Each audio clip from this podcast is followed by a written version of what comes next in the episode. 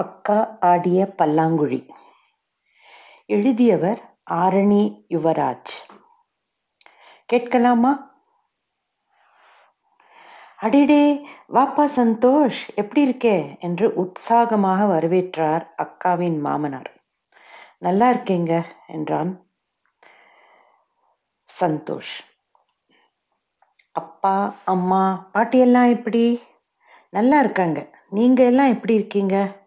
எங்களுக்கு என்னப்பா, உன் அக்கா வந்ததுல இருந்து எந்த குறையும் இல்லை. ஏன் நின்றுட்டே இருக்கே? சொன்னதான் உட்காருவியா? சேச்சே, அக்காவை பார்க்கலாம்னு என்றபடி அவர் அருகே அமர்ந்தேன். காட்டாமலா போயிடுவோம். சந்தியா, சந்தியா என்று குரல் கொடுத்தார். வந்துட்டேன் மாமா என்று குரல் வந்தது. ஆஃபீஸுக்கு கிளம்புற நேரம் இல்லையா, கிச்சன்ல பிஸியா இருப்பா. முன்னாடி நான் சமையல் செய்யறப்ப ரெண்டு பசங்களும் ஹெல்ப் பண்ணுவாங்க. இப்போ எட்டு மணி வரைக்கும் போர்வையை போர்த்திட்டு தூங்குறானுங்க. உன் அக்கா எங்களை எல்லாம் சோம்பேறிகளா மாத்திட்டா என்று கூறி கண்ணீர் சிரிப்பு சிரித்தார். ஏய் சந்தோஷ், எப்போ வந்த? குரலை கேட்டு நிமிர்ந்தேன். முகத்தில் ஆச்சரியமான சந்தோஷத்துடன் அக்கா, நைட்ரே நேரினேக்கா, நடுவில் ஏதோ ப்ராப்ளம்னு ஒரு மணி நேரம் லேட்டு. என்ன திடீர்னு? ஒரு இன்டர்வியூ. சந்தியா, முதல்ல காஃபி கொண்டு வா என்றார் அவர். இதோ என்றபடி மீண்டும் சமையலறைக்குள் சென்று விட்டாள் அக்கா. அக்காவுக்கும் எனக்கும் ஐந்து வயது வித்தியாசம். எனது இனிமையான தோழி அவள்தான்.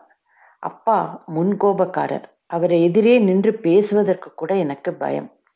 அதனால் எது தேவையென்றாலும் அக்காவிடம்தான் சொல்வேன். குறிப்பாக விளையாட்டு சம்பந்தமான பந்து, மட்டை, ஸ்போர்ட்ஸ் ஷூ வாங்க வேண்டும் என்றால் அவளைத்தான் தூது விடுவேன். அக்கா அப்பாவிடம் பேசும் விதமே அழகாக இருக்கும். சாமர்த்தியமாக வார்த்தைகளை போட்டு தனது பேச்சை நியாயப்படுத்தி விடுவாள். அப்பாவும் மறுக்க முடியாமல் பணத்தை கொடுத்து விடுவார். அதுவே நானே நேரடியாக கேட்டால் நிச்சயமாக கிடைக்காது. காரியங்களை சாதிக்க மட்டுமல்ல, எத்தனையோ விஷயங்களில் அக்கா எனது நேசத்துக்குரிய பெண்ணாக இருந்தாள். பெண்களின் பிரதான விளையாட்டுகளான கண்ணாமூச்சி, பல்லாங்குழி, ஸ்கிப்பிங் எல்லாம் அவளுடன் விளையாடி இருக்கிறேன். சிறு வயதில் நான் என் தோழர்களுடன் விளையாடியதை விட அக்காவுடனும் அவளது தோழிகளுடனும் விளையாடியதே அதிகம். ஏண்டா எப்போ பார்த்தாலும் இங்கேயே விளையாட வர, பசங்களோட போய் விளையாடேன் என்று அக்காவின் தோழிகள் விரட்டுவார்கள். ஏய், இவன் நம்ம கூடவே விளையாடட்டும் டி, அந்த பசங்க ஓடி பிடிச்சு விளையாடுறது, கில்லி பம்பரம் விளையாடுறாங்க, ஓடுறப்ப கீழே விழுந்து அடிபட்டா என்ன பண்ணுறது என்று கூறி பாசத்துடன் என் தலையை வருடுவாள் அக்கா. பின்னாட்களில் வளர்ந்த பிறகு கிரிக்கெட், ஃபுட்பால் என்று என் கவனம் திரும்பிய போதும், பார்த்து ஜாக்கிரதையா விளையாடிடா என்று எச்சரிப்பாள். பார்த்தியாடி அவன் ஓடுறத, எப்ப பாரு குரங்கு குட்டி மாதிரி கூடவே வச்சிட்டு இருந்தியே. அக்கான் தம்பி, அண்ணனன் தங்கச்சி உறவெல்லாம் ஒரு காலம் வரைக்கும் தான். மீசை முளைக்க ஆரம்பிச்சதும் பசங்க கூட பிறந்தவளை மறந்துடுவாங்க. அதே மாதிரி பொண்ணுங்களும் கல்யாணம் ஆனதும் கூட பிறந்தவனோட பேரையே மறந்துடுவாங்க என்பார் பாட்டி. கிழவி, நீ வேணும்னா அப்படி இருந்திருக்கலாம், நான் இவனை மறக்க மாட்டேன் என்று காரமாக சொல்வாள் அக்கா. அக்கா இப்போது ஐந்து மாத கர்ப்பிணி.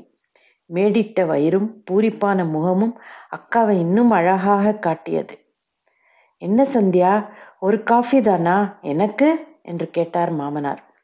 கொஞ்சம் முன்னாடி தானே குடிச்சிங்க, மறுபடியும் குடிச்சா என்ன ஆகும், போய் உங்க பிள்ளைங்களை எழுப்புங்க என்று உரிமையுடன் விரட்டினாள். பெண்களிடம் நான் வியக்கும் விஷயங்களில் இதுவும் ஒன்று.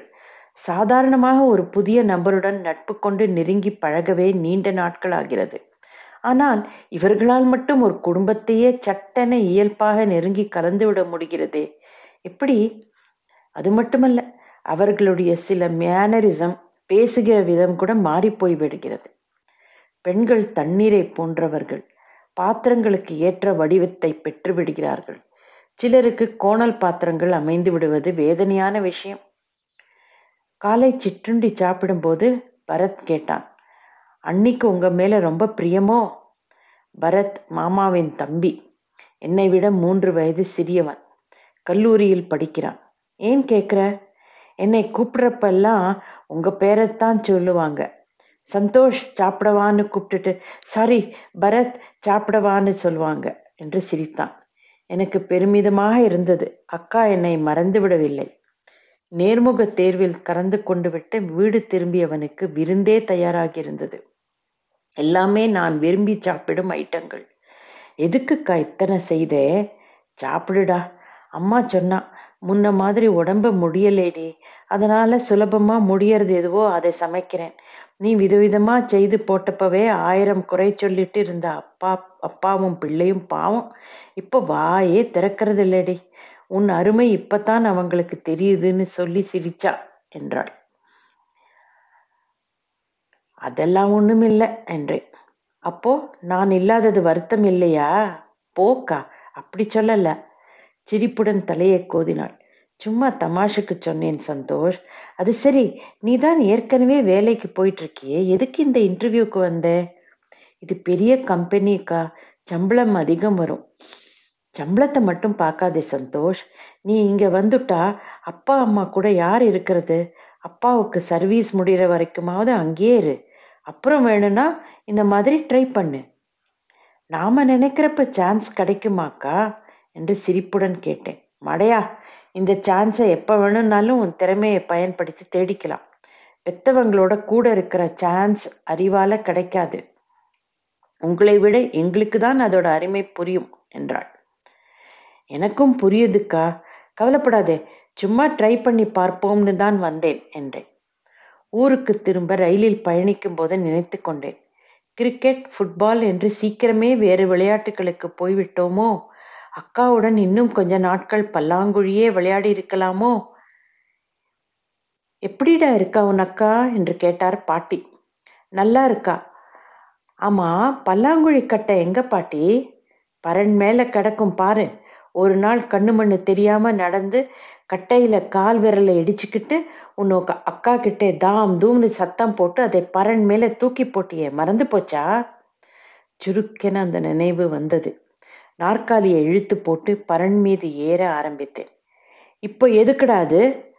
பிரசவத்துக்கு அக்கா இங்கே வரும் இல்ல, அப்போ விளையாடத்தான் என்றேன்.